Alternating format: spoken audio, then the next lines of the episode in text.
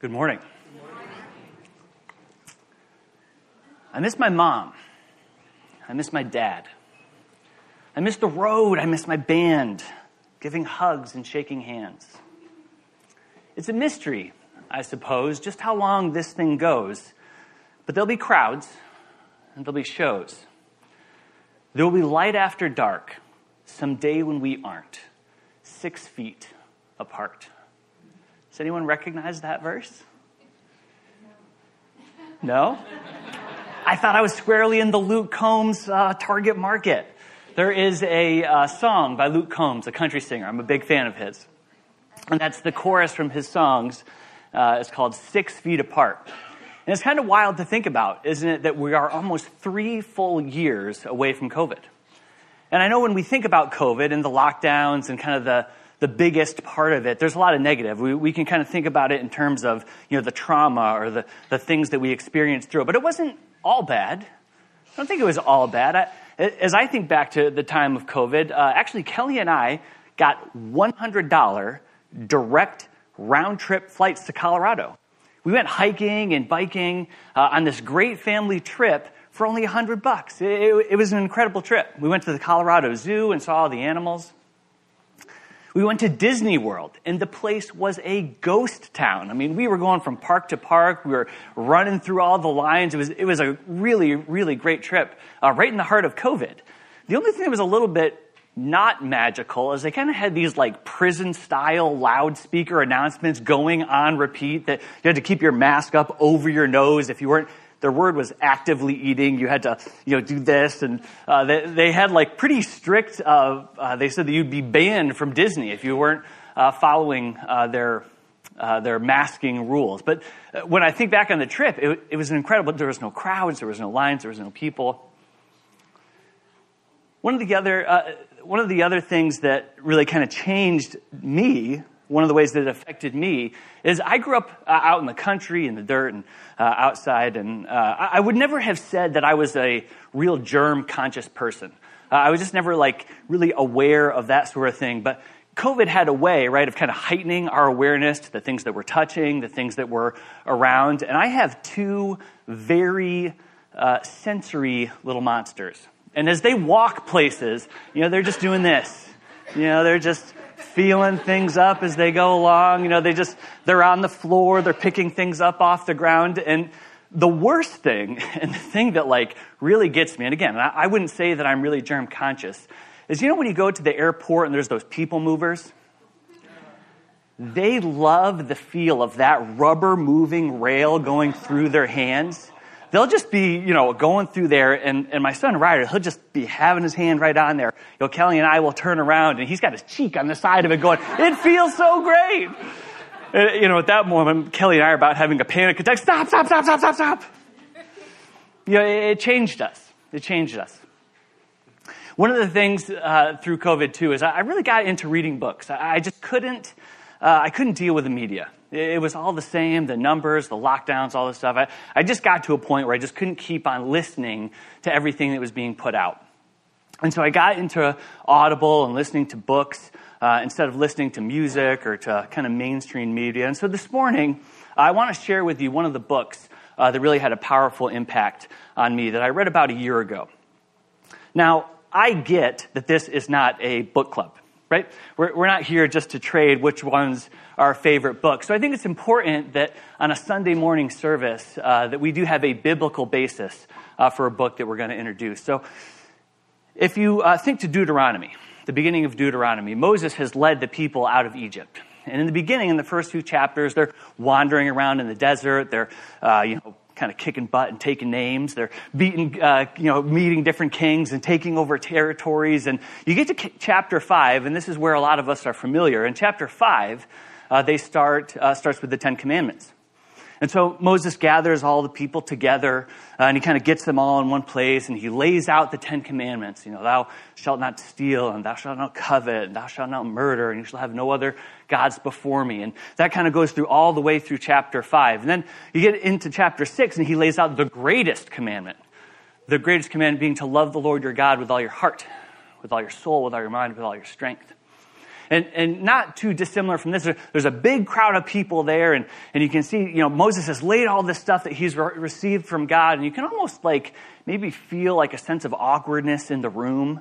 Like, uh, all right, well, what are we supposed to do with all of this? And, and you know, I, in, in my head, I can almost hear, like, you know, Aaron, you know, maybe behind Moses going, hey, Mo, Mo, you got to tell him what to do next. He, what are they supposed to do with all these new rules and all these laws? And that brings us up to Deuteronomy six, six through nine. I'd like to read it to you. It says, and these words that I command you today shall be on your heart. You shall teach them diligently to your children. You shall talk about them when you sit at your house and when you walk by the way and when you lie down and when you rise. You shall bind them as a sign on your hand, and they shall be as frontlets between your eyes. You shall write them on the doorposts of your house and on your gates. This morning I want to talk about what that looks like when we want to bring the gospel, when we want to bring our faith into our daily lives. And, and that's what this book is about, that I want to share with you. It, it's a book about how do we incorporate biblical principles and practices into our everyday lives. And if you look at those verses there, you, you find that we teach them, we discuss them, and we make them tangible. It's not just something that we do once a week. It's not just something that's a singular experience, but it's something that we incorporate into our everyday lives. Let's open with a word of prayer. Heavenly Father, we uh, thank you for this time, this opportunity to get together. I pray that you would allow us to set aside the distractions of the week behind and before. I ask that you would quiet my voice, that we might hear yours. In Jesus' name I pray. Amen. So that's where this book comes into, into play. This is a book called Habits of the Household by Justin Early, and I've recommended it to a number of you, so maybe some of you are familiar with it, but it's called Habits of the Household, and he goes through ten different daily habits that each one of us has, and the book is definitively oriented towards parents with children in the house. Uh, but there's a lot more that can be gleaned for those who don't just have kids in the house, but the book talks about the habits that we have every single day, regardless of the form or the stage that you are in your own lives. So there are three habits and three practices that we all can, uh, that we can transform if we're willing to take an intentional and purposeful approach to them. Now, the first one is waking. Waking on purpose. You know, when we get up each day, we have this natural way that we're trying to organize our thoughts. We're, our mind immediately begins looking for something. It begins looking for energy, for purpose, for guidance, for connection. And, you know, this is kind of a natural response. H- have any of you ever let a young child fall asleep in a car and wake up in that car? Well, what happens when a young child wakes up out of a deep sleep in an unfamiliar place? They start crying, right? They're rattled when they don't really know where they are, when when what they usually count on, or what they, when they usually like know where they are, when that doesn't happen, they become a little bit unsettled. Now, I think each one of us wake up each day looking for something, looking for purpose, looking for meaning. As I've shared with you before, and no, I don't have any firearms up here, I am into shotgun shooting. And shotgun shooting, not just, uh, I shoot these targets, clays, these orange targets that fly through the air. And a big thing uh, with shotgun shooting is safety. And so you have to wear protective glasses. And, and these are the glasses uh, that I wear when I go shooting. Um, and they're not just for safety, uh, but like this one, it's kind of hard to see in this light, but this one is an orange lens. And so when the light is low, it kind of makes the orange color a little bit more vibrant, a little bit easier to see. So I have orange lenses that help me see the clay targets. I have these red ones that, even though it's red, when it's really bright out, it makes the kind of light appear a little bit darker and also enriches the color of the orange as it's flying through the air. So when it's really, really bright out, I use those to be able to see a little bit better. These ones are neat. These are purple lenses, which may seem a little bit unusual, but the effect that it has is like when you're in the woods and there's a lot of green in the background, it mutes the color of the green, so that when you're shooting and you're looking at an orange target, it makes it stand out much more in contrast to the environment that you're in. I think the way that we begin a day allows us to put on a lens that gives us a better, a better view of what we're aiming at, of what we're looking at. For example, let's say you're, you're in the home and you know your day is going to be filled with little kids. where you know you're going to need an extra measure of patience? What if you began your day asking God, seeking the Word to be able to approach your day through the lens of patience? Or what if you know you're off to a hard day of work, you're going to have long hours, you're going to have difficult situations that you deal with? What if you approach that day, the first thing you start with is asking God for joy in your work, for joy in the task, to be able to find meaning uh, in the challenges you face? You students, you young ones, what if you started your day through the lens of faithfulness? Faithfulness to your talents and your gifts, to your mission in your school, to the beliefs and principles that you espouse. What if you started your day looking through that lens? I think we can do this. And I think there's a few ways that we're able to do this. The first is to eschew your phone. Now, I, I'm like a lot of you, right? I sleep with my phone ten inches away from my head. It's my alarm clock. And about the first thing that I do each morning is I reach for that phone, you know, to turn off the alarm, or I reach that phone and just like almost without thinking about it, I just swipe up, right? The way that I think we can start our day off focusing in and orienting ourselves towards God is instead of doing that, instead of the first thing that we do, opening up that phone, instead spend time with God. Now, now the reason for this is if the first thing that we do is we look at our emails or we, we look at social media or we look at the sports, these things produce within us a sense of uneasiness, a sense of hurriedness. You know, if, we're, if you're on social media, it can present uh, feelings of uh You know, we're we're trying to keep up with other people, or uh, there can be temptations in social media. If we're opening up our emails, we can just sense a, a sense of anxiety. Oh, I've got to get going. I've got all this stuff to do. But instead, I'm saying, I think if we start our day by looking at God and looking to Him, that we can start off on the right foot. So uh, the, the two things that we can really do, we can start off with prayer. Now, this doesn't have to be, and I'm not trying to put on anyone a certain amount of prayer. We know that in the Bible, God tells us that He loves short and messy prayers. The Lord's Prayer is only sixty-five words long, depending on the variation that you read. sixty-five words. You can say it in twenty or thirty seconds. That's the prayer that Jesus used as an example for how we ought to pray. Start with prayer. Start with Scripture. And, and again, it's not about how much Scripture. Pick a book. Pick a chapter. Pick a verse. Something to get you started off looking into the Word in a way that shows that you're looking to Him first before the things of this world. Now, if you do have young kids in the home, if you do have young ones that are going off to school, I encourage you to gather together and send those young ones out. For the last couple weeks, it's something that Kelly and I have been doing. We we wrote a prayer together, and we share it, and we recite it together before we send the boys off. And, and it's a way for us to add meaning and purpose, that we're not just trying to get out the door on time. We're not just trying to get uh, you know our things together and make sure that all the homework is done, but we're recognizing that there's a purpose and a mission as we begin our day.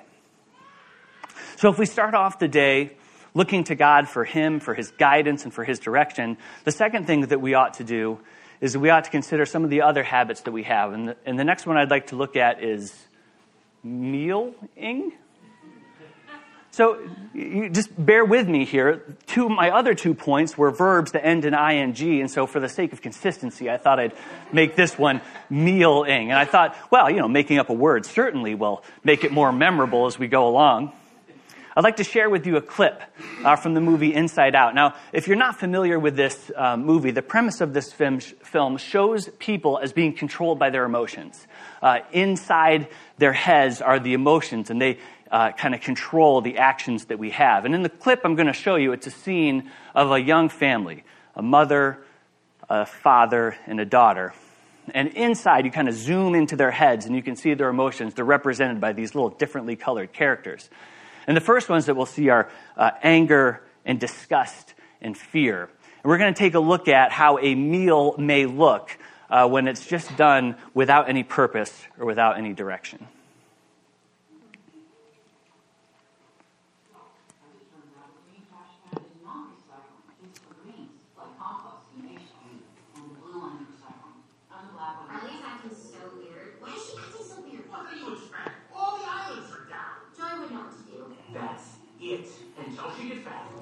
Just do what Joy would do. Good idea. Anger, fear, disgust.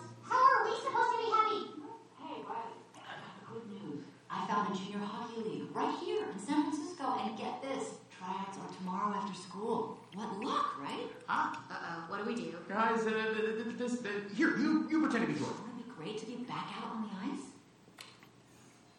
Oh, yeah, that sounds fantastic. What was that? That wasn't anything like Joy. Ah, uh, because I'm not a Joy? Yeah, no kidding.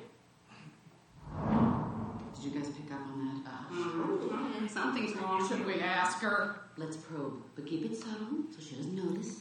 So, how was the first day of school? She's probing us. I'm done. You pretend to be Joy. What? Okay. Um. Hmm. It was fine, I guess. I don't know. Oh, very smooth. That was just like Joy. Something is definitely going on. She's never acted like this before. What should we do? We're going to find out what's happening, but we'll need support. Signal the husband. Ahem. She's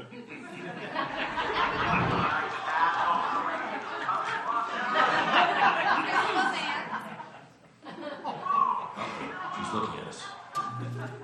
What did she say? Well, oh, oh, sorry, sir. No one was listening. Is it garbage night? Uh, we left the toilet seat up. What? What is the woman? What? He's making that stupid face again. I could strangle him right now. Signal him again. Ah. So, Riley, how was school? Oh. That Brazilian helicopter pilot? Boo! I'll be George. School was great, all right? Riley, is everything okay? Sir, she just rolled her eyes at us. What is her deal? All right, make a show of force. I don't have to put the foot down. No, not the foot. Riley, I do not like this new attitude. Oh, I'll show you attitude. No, no, no, no. Stay happy. What is your problem? Just leave me alone. Sir, reporting high levels of sass. Take it to DEFCON two. You heard that, gentlemen? DEFCON two. Listen, young lady, I don't know where this disrespectful attitude came from. You want a piece of this, Mom? Come and get it! Yeah, well, well... Here it comes. Prepare the foot. Keys to second position. Ready to launch on your command, sir.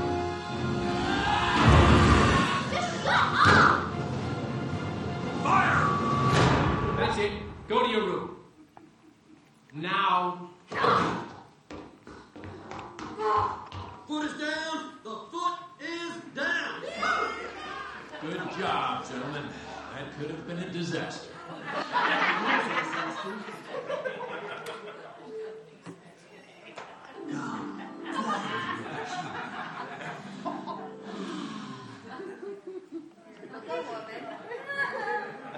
So this is a great illustration of what we're not looking for, right? The, the, the parents are disconnected. The conversation is mindless. We're, we're not heading in any one particular direction. I, I view this as a missed opportunity, right? They're all there just to kind of eat, to get up and go. This is a missed opportunity. The Bible is rich with spiritual language about hunger and fulfillment, about bread and water, about tables and banquets. And meals are a common medium for life, connection, and restoration. But th- this is not just a biblical ideal. I asked Google what they thought, what Google thought of family meals. The University of Florida and Harvard both and University both have done studies on the importance and the effects of sharing family meals together. Parents dot com even wrote an article on the seven science-based benefits of eating a meal together. Now, I know, I, I doubt any of you are in the back, you know, arguing against, well, we should all eat alone in silence. We should all, uh, meals are no good for anyone. I, I know that probably all of us recognize the importance of sharing meals together. What I'd like to do this morning is encourage you to bump it up the priority list. It, it's hard, right? I, I know that schedules and coming and going and different food preferences often can force us into just using mealtime, and specifically the end of the day is just something that we kind of do to get over with and get on to the next. But instead, I encourage you to consider three things. The first is to have them. Bump it up that priority list. Share a meal together. In his book, Justin Early, the author, talks about meals together as one of the keystone habits of a vibrant family. It's one of those habits that by automatically, even if you don't go to the next step of doing it in a purposeful way, even if you don't go beyond just having them together, the effects that it have of bringing people together, of establishing connection, of kind of syncing up your lives in a powerful way, um, just having them is one of the keystone habits. But beyond that, if we do gather together and we do decide to spend that time together, there's a couple things that we can do. And I, I want you to notice that little icon. You see, no phones. You're going to notice a theme through a lot of this. Put the phone away. And I don't mean just putting it like in your pocket or putting it on silence. Put the phone like in the other room, right? The, the phone is just a distraction. It, it's something that takes away from your ability to focus on the people that you're with. So the first thing, put the phone away. Secondly is go through, take turns answering the same set of questions. Now, this can be a powerful way to give everyone the opportunity to share and talk about what's happened during the day and, and, and really be purposeful about letting everyone talk. I, I know my boys, often they go through, have they do school together, and so they'll one will start a story and the other one will kind of talk over. And uh, when we do this, when we, you let people answer the same set of questions, be purposeful to let everyone answer. Questions that you can go through are like triumphs and trials or the story of the day or highs and lows. These things that don't just talk about what happened, but our reflection and our response, the effect that it had on us. You can also pick a topic and let everyone kind of weigh in on, on one particular topic. Some of the questions that were brought up in the book uh, that you could ask at the dinner table would be, who is someone that God is leading you towards? Do you have any specific prayer requests that you've been waiting on, that you've been asking to God and you still haven't heard that answer? What is the church? Where is the church missing the boat? Do, do you feel like within the church that there's some ministries or some needs not yet being met? And maybe is that something that you could be a part of? Or maybe ask about the frustrations that each one of you are feeling. What's making you angry or feeling you frustrated? The dining table is a great place to have these kind of corporate discussions to really bind us together. The last habit that I'd like to look at this morning, if we, if we talk about the corporate experience of being together as a family, whether you have young ones in the household or not, but to moving beyond the corporate conversations uh, into one-on-one conversations. Conversing. See that? That's totally a real word, conversing. Jesus had dozens of one-on-one conversations recorded in the Bible. And if we want to bring the gospel into our daily lives, we have to seek them out as well. We need to create the opportunities for one-on-one experiences. And if you have young ones in the home, I, I know it can always feel like we're always doing things together.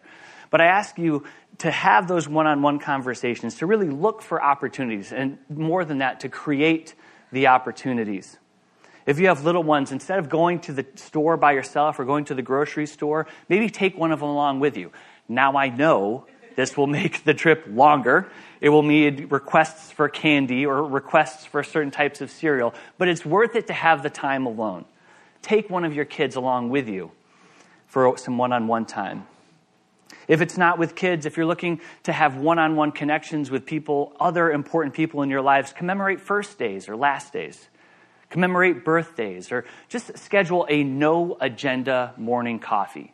These are opportunities when you can get together with someone. It, it may feel a little bit uncomfortable, but if you take that step to purposefully have a conversation with someone where you're just looking to connect with them, it can be a powerful thing. In the book, Justin talks about third things. And I thought this was a really interesting idea to use uh, because sometimes one-on-one conversations can feel like an interrogation, right? It, it, when you think about one-on-one, it can feel like there's a lot of pressure. You have these visions of maybe sitting across from someone at a table and you just got to think of what you're going to say. But if you utilize what he calls third things as a way to do something collaboratively, sometimes it can lower the pressure of having a one-on-one conversation. With friends, if you're looking for a way to connect with friends and utilizing some of these third things, it can be like bonfires or car rides, walks or hikes, baking or knitting, these gardening, these things where you're both doing something at the same time, but it doesn't really engage you fully, where you can feel like you're doing something together. It's a great way to consider what's a one-on-one thing that utilizes one of these third things that lets you connect more deeply. If you have kids, and you want to have some of these one-on-one conversations, consider during car rides turning off the music. I, I know my boys are always asking for this next song or asking for this next album, but instead of putting on the music and kind of tuning into that, turn off the music and tune into them. Bedtimes are a great way where, as kids wind down a day, often they're open to reflection and conversation in a way that sometimes they're not. And, and I know I'm as guilty of this as anyone. I consider bedtime to be something to be accomplished, to be able to get it over with as quickly as possible. But utilize bedtimes. Their hearts and their minds are open.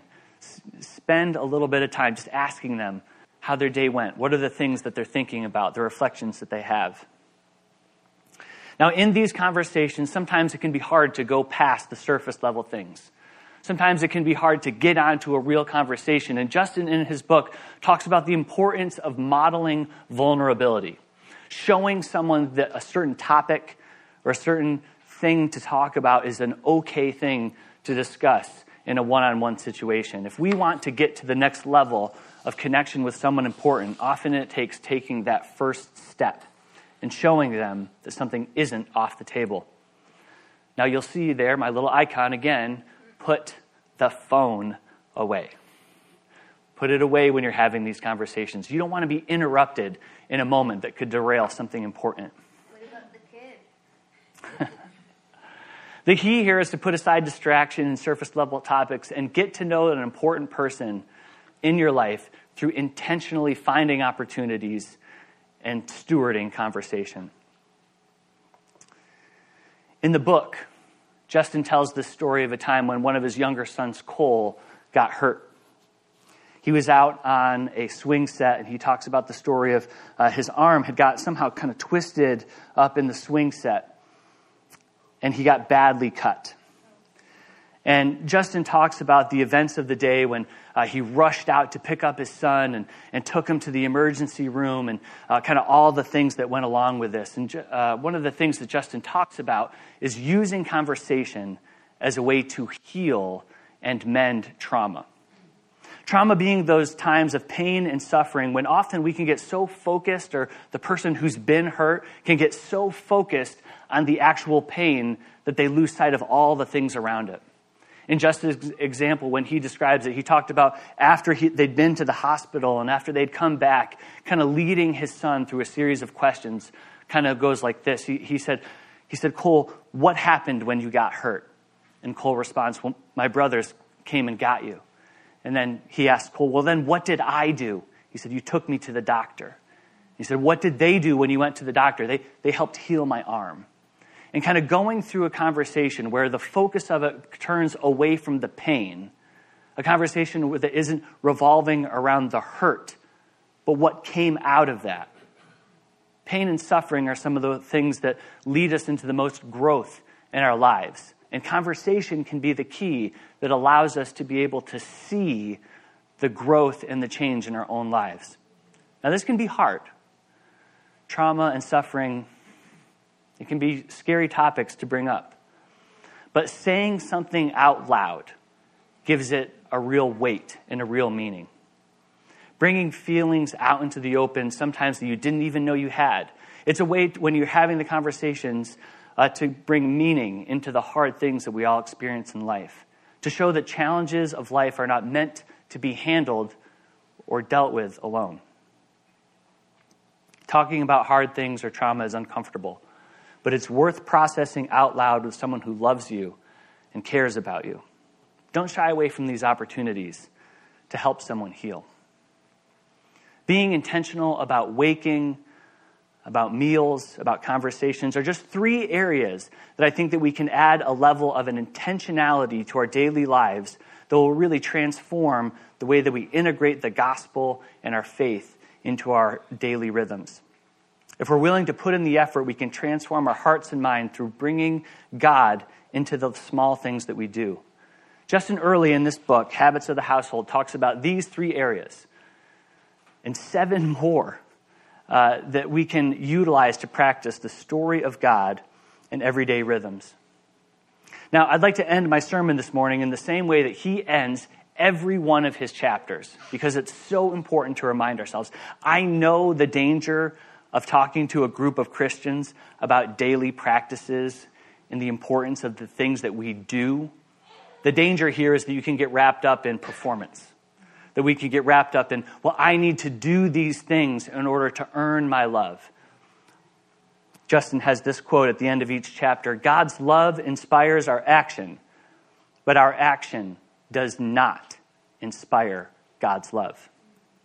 It's important for us to remember that no matter the practices that we implement, no matter the things that we do or the things that we don't do, God won't love you anymore. God won't love you any less. God loves you fully and completely, apart from the things that we do. Now, I cannot over-recommend this book. It's been a fantastic book for me. It's been transformative in our household, but I do want to use caution. If you decide that this is a book that you think could be powerful in your house, I'd like to give just a few uh, measures of caution to read it carefully. Start small. Uh, Justin is an attorney. He's clearly a type A personality. He's oriented towards habits and consistency and liturgies, and, and all these things that he outlines in his book. And they're fantastic things. Let, let me say they're very challenging and encouraging uh, to a young family, or, or really to any of you that may be considering the book. But don't get caught up in trying to meet the standards that someone else has set.